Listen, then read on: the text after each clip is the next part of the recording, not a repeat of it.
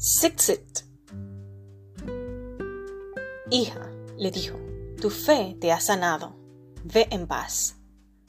Lucas 8:48 Dios ordenó a los varones israelitas que vistieran de una forma especial. Al borde de sus ropas ellos debían poner bolas y atarlas con un cordón azul. Estas bolas, o sixits, tenían un significado espiritual importante. Representaban los mandamientos de Dios. Los sixits eran tan especiales para un varón judío que solo los miembros de la familia podían tocarlos. Solo sus padres, esposa o hijos. Cuando la Biblia dice que la mujer que sufrió el flujo de sangre se acercó a Jesús y tocó el borde de su manto, lo que realmente nos está diciendo es que ella tuvo la osadía de tocar el sexet. No solo no era pariente de Jesús, sino además era impura debido a su enfermedad. Esa mujer tenía muchas razones por las cuales sentirse asustada y avergonzada.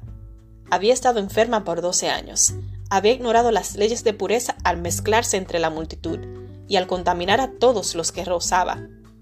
Y había tocado el borde del manto de un hombre que no era su pariente. En la cultura de su época, donde la reputación y el honor eran fundamentales, estos eran crímenes imperdonables. Cuando Jesús se dio vuelta y preguntó, ¿quién me ha tocado? Ella debió haber temido ser humillada en público por sus acciones. Sin embargo, Jesús estaba a punto de sanar también su alma. La primera palabra que Jesús le dijo fue, hija.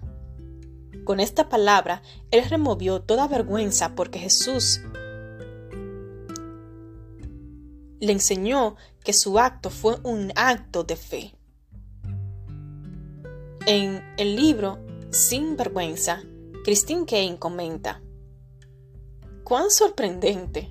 Ella había venido para encontrar alivio para su sufrimiento, y no solo había sido sanada, sino además había recibido una nueva identidad.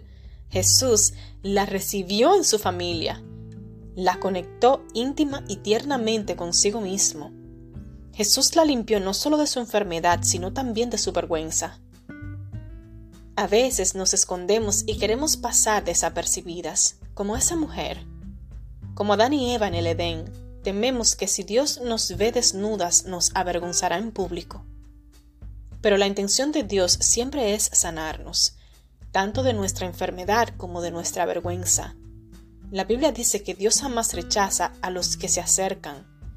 Podemos acercarnos con confianza, aunque tengamos manos impuras, y tocar el borde de su manto. Señor, tú me recibes, me sanas y quitas toda mi vergüenza y mi miedo. Yo soy tu hija. Bendito sea tu nombre.